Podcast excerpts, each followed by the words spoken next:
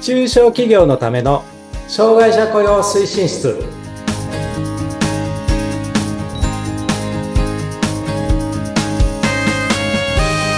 はい皆さんこんにちは障害者雇用推進室長の木下文彦ですはい、そしてインタビュアーの村山彩乃です。今回もよろしくお願いいたします。よろしくお願いします、はい、今日は8月31日そう、夏最後の夏休み終わりですよね終わってますね。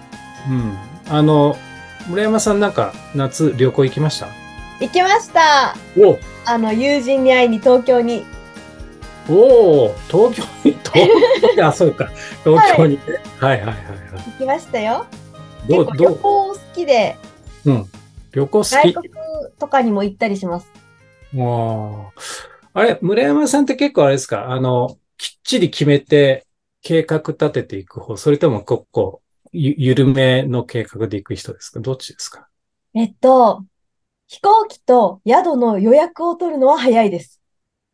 ああはいはいはそいこは早い方が安く。あまあそうそう取れねたりするのでそうねうんそこだけは早めに抑えて、あとは、うんうんまあ、友人に会うだったり、あとはこの神社に行きたいとか、この、ここに行きたいっていう1個か2個決めといて、はい特に時間とかはあまり決めず、まあ、夕方までに行きたいよねとか、いい ゆるっざっくりした形で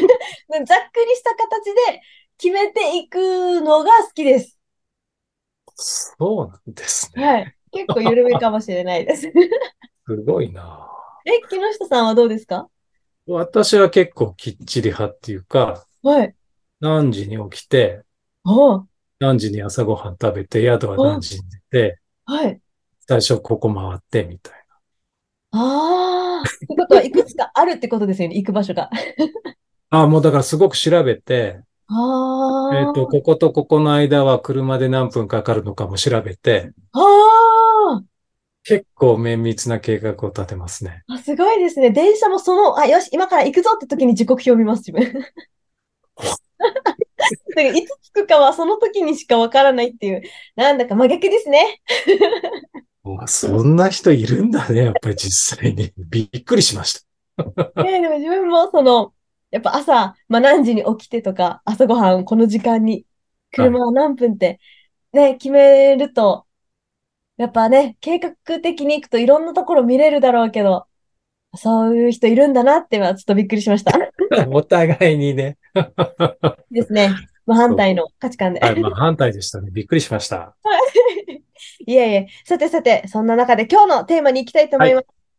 今日はですね、はい。どんな活躍を望みますかっていうことでお話をします。はい。で、前回までね、合理的配慮とか、ちょっとこう、なんていうのかな、考え方とか理論とか、そういう解説が多くてですね、なんかまあ退屈に感じてる方も多かったと思います。いやいやいや。でね、今回からずっとですね、実際にじゃあ雇用するときにどういうステップを踏むんですかっていう話の中のを始めます。でね、おはい。えっと、今日お話しするのは、雇用方針を決定しましょうっていうことです。うん。で、雇用方針決めた後に、社内理解促進しましょうっていうフェーズが来て、はい。それが済むと、今度、えっと、担当する業務を決めましょうっていう、業務の切り出しとか、い職域開拓みたいなことも言うんですけど、それをやって、で、最後、そこが終わった後に、採用活動っていうのが来るんだけど、おー今日はそれの一番最初。はい。雇用方針を決定しましょうってことなんですねうん。で、あの、なんていうのかな。何のために障害者雇用するんでしたっけっていうことをうん、社内でちゃんと共有しときましょうっていう。まあそうですね。大切です言よっねて。しまえばもうそれだけの話っちゃそれだけなんだけど、これがすごく大切なんですっていう話はいです。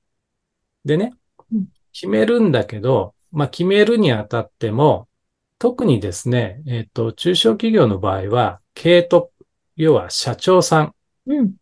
の意思、意思表明っていうのかな。うん。社長さんの言葉で、うちの会社はこうこうこういう方針で障害者雇用をやるんだよっていうことをお話ししていただきたいなっていうことなんです。はい。で、なんでそういうことを言うかっていうと、じゃあ例えばね、ラーメンを食べますと。本場で食べましょうと。はい。いいですで、ね。味噌ラーメンの本場って札幌。はい、北海道ですね、札幌。北海道で、豚骨ラーメン食べましょうずっと福岡というか博多はい、九州ですね。そうですね。で、じゃあ、東京の人が味噌ラーメン食べるのか、豚骨ラーメン食べるのかって言ったら、全然方面も違うし、真反対ですね。反対。ああ、味噌ラーメン食べようと思って、新幹線なり、福岡行きの飛行機に乗る人っていないんですよね。 全くたどり着かないですからね。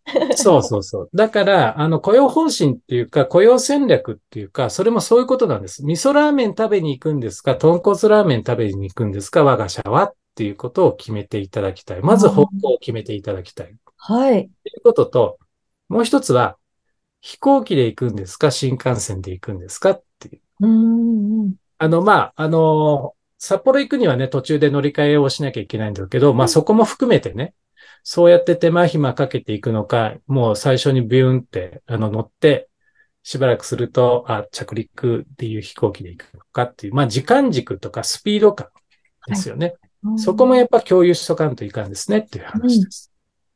だからね、そういうことを考えて、それを社長の言葉で我が社は、あの、特に会社には、えっ、と、企業理念とかビジョンとか経営戦略があると思うんで、それと今回から始める障害者雇用はどうマッチングするんですかっていうのを社長の言葉で話してほしいんです。うーん。で、あの、上場企業ですと、統合報告書っていうのがあるんですけど、統合報告書。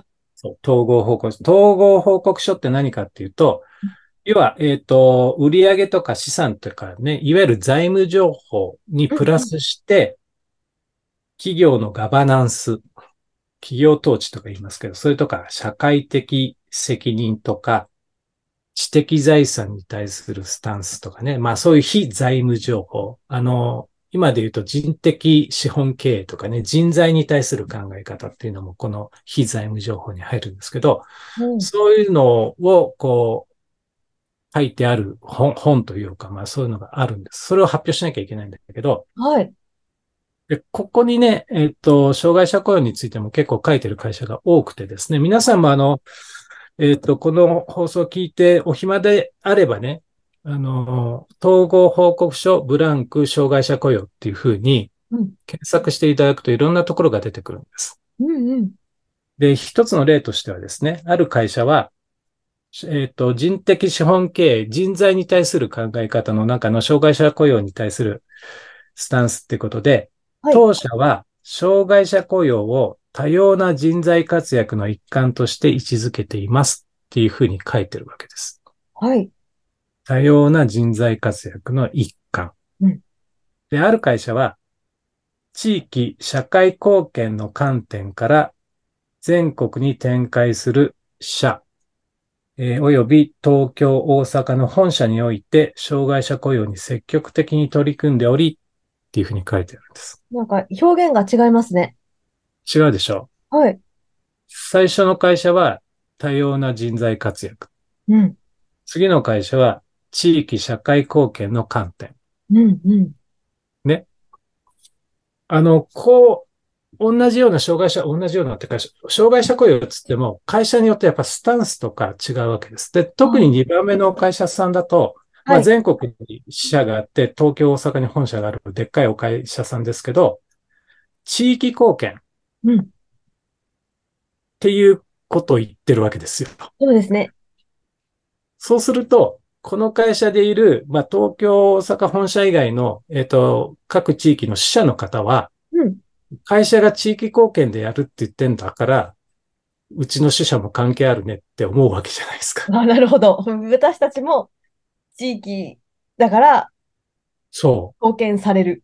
そうそうそ同う。じいや会社の中だけど。自分たちもやらなきゃいけないっていうふうに意識意識づけられるわけですよね。ああ、そう言でっすね。ていかないと、いやいやいやって、東京、大阪の本社人多いんだからそこでやってればいいでしょっうて支社の人んあがーなるほ言どっ。ちゃう場合もあるわけですよ。はい。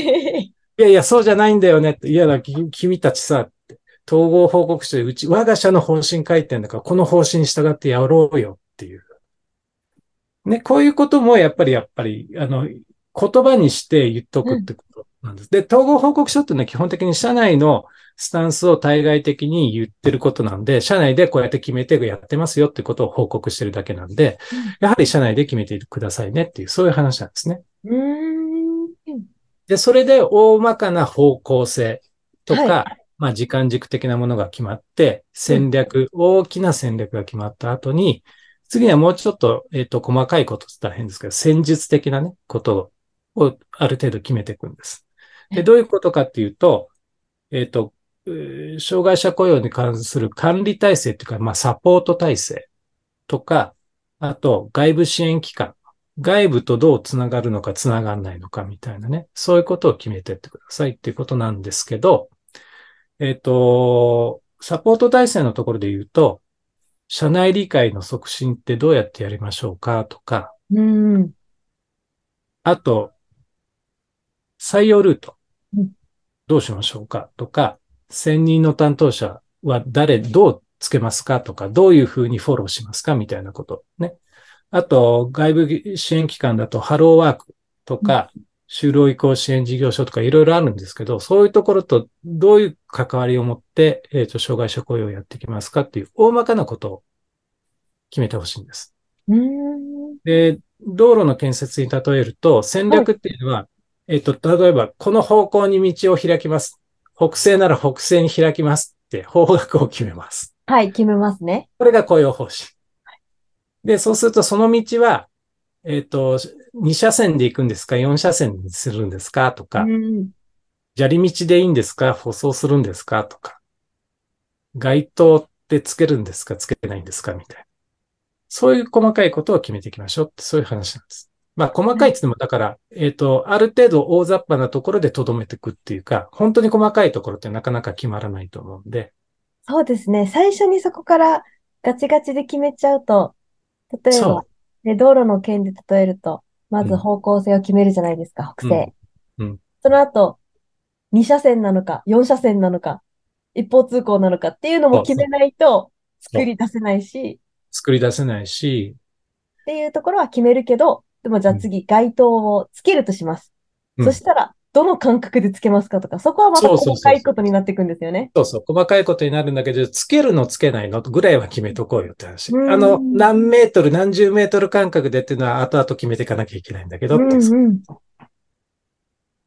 ああ、なるほど。じゃあ、そこまでやっぱりきっちり決めてからスタートっていうよりも、うんまあ、社長さんがうん、まず方針を発表してうん、そして、みんなに、社員の皆さんに合意を取ってうん、そして、大まかなうん、だけど、大切な方向性だったり、採用のルートだったりっていう、基本的なものは決めていく。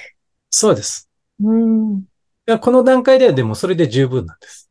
うーん。あの、おいおいやっていけばもっと細かいことを決めなきゃいけなくなるんで、はい。今ここで無理して細かいことを決めると後々また大変になってく るんで、まあ決まらないと思いますし、決める必要もありませんっていうところです。そこで時間かけるより、とりあえず動き出すためにも。